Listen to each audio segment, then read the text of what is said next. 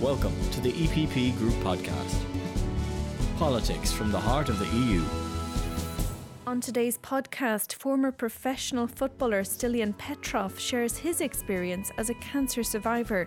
And we'll hear about the need for improved screening for colorectal cancer, Europe's second most common cancer, from Stefan Gijssels, Executive Director of Digestive Cancers Europe.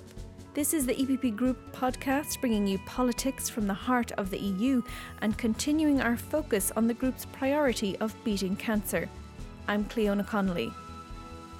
Former professional footballer Stiliyan Petrov from Bulgaria, who played for both Celtic and Aston Villa, was diagnosed with leukemia in March 2012.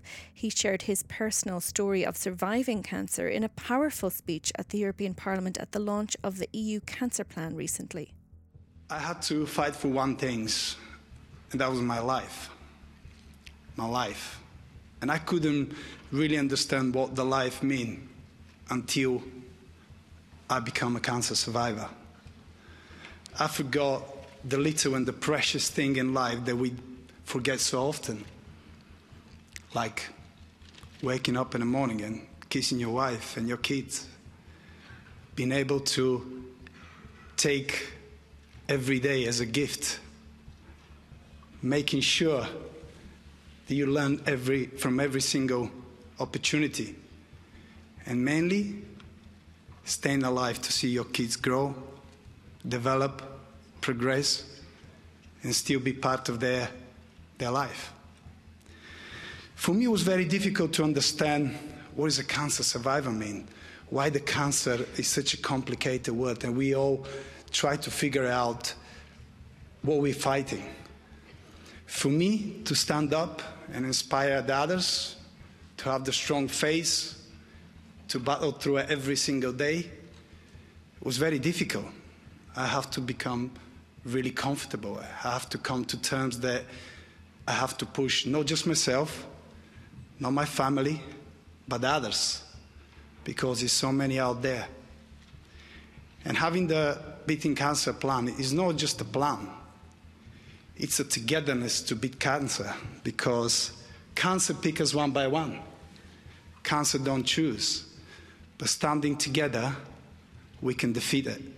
We can give other ones, every single individual case, a hope and a belief that we're here for you and we're going to make sure you're going to come to the other end of it, you're going to beat it, and you'll be able to stand here and tell your story. My name is Stiliyan Petrov. I'm a proud and passionate cancer survivor. Thank you, much, thank you very much for having me and thank you very much for letting me tell my story. The EU interview. I'm joined now by the Executive Director of Digestive Cancers Europe, Stefan Gijssels. Stefan, first of all, could you tell us a little bit about your role with Digestive Cancers Europe and how you actually got involved? I'm uh, leading the organization at the moment. Uh, Digestive Cancers Europe is the umbrella organization of all patient organizations uh, at national level of uh, patients with uh, cancer of the digestive tract. That's about 30 organizations. myself, I'm a metastatic colon cancer survivor. I was diagnosed and treated five years ago. Um, and after my I was declared free of cancer, I uh, resigned at the company where I was working, and I offered my services to Digestive Cancers Europe. And uh, that's what I'm doing at the moment because I feel extremely privileged to have been treated in a hospital where 85% of the patients survive. And uh, I think there's no reason why other people across Europe should not have the same privilege. So, obviously, it's been a very personal journey for you and something that is very close to your heart given your experience. But for those people who wouldn't be so aware, um, I think I had read on the website of Digestive Cancers Europe that colorectal cancer is actually the second most common in Europe. How prevalent is it? Uh, it's a, a very uh, prevalent disease. So every year, around 500,000 patients get diagnosed with uh, colorectal cancer, and uh, unfortunately, 250,000 of them die. So it's still a, a very deadly disease. Uh, and unfortunately, or luckily, it's also one that is uh, um, preventable.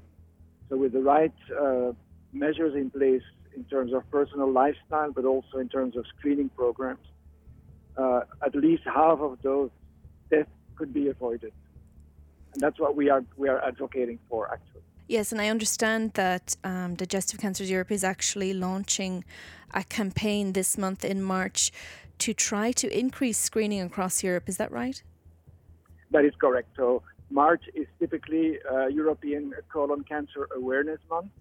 So that's a month where we do a lot of activities at European level, but also in the countries to uh, increase awareness of the disease and make sure that people understand that it can be prevented by uh, participating in screening programs.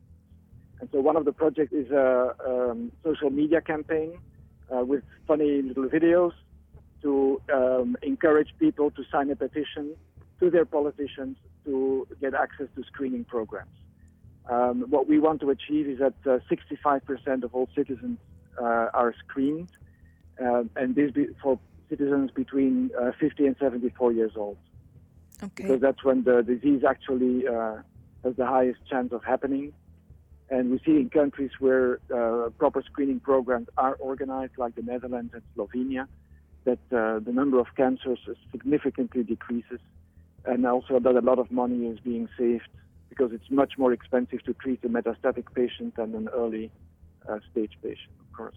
And uh, all the information will be on our uh, European website at the European level, and then at the national level, citizens and patients can get access at our local affiliates but for the European one, it's uh, digestivecancers.eu. Okay, so everybody can check there for more information. Exactly. And I, I, I, imagine that given your field and your involvement um, in the field of cancer and in trying to prevent more cancers, you probably have heard about the EU plan to beat cancer, which is also a core EPP group priority.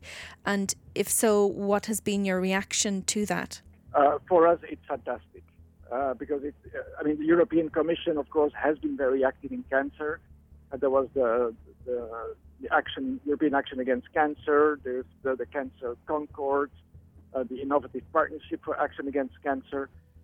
But now it's very high on the political agenda again, and uh, we really appreciate that because we think that a lot can be done to make sure that patients are uh, diagnosed much earlier than today and treated better than they are today. So not only for uh, digestive cancer, but I think for all cancers. What would be the core priorities for you that they should focus on? Uh, for us, there are three priorities. The first one is make sure that uh, patient gets and that's not only for colorectal cancer, but also uh, for breast cancer, for uh, cervical cancer, and uh, in- increasingly also a number of genetic types of cancer where good diagnostics, genetic diagnostics can help to identify um, the, the, the, chances or the risk that individuals run. That's the first one. The second one is to make sure that best practices are applied everywhere. Uh, so we see a, a, very big difference, even in the wealthiest countries, of survival data between the more specialized centers and the non-specialized centers. So we really urge uh, politicians to make choices and to make sure that patients are treated in the more specialized centers instead of uh, at the local hospital. Uh, because it, it, it's you know sometimes ten times the chance of uh, of survival after surgery in the specialized uh, hospitals.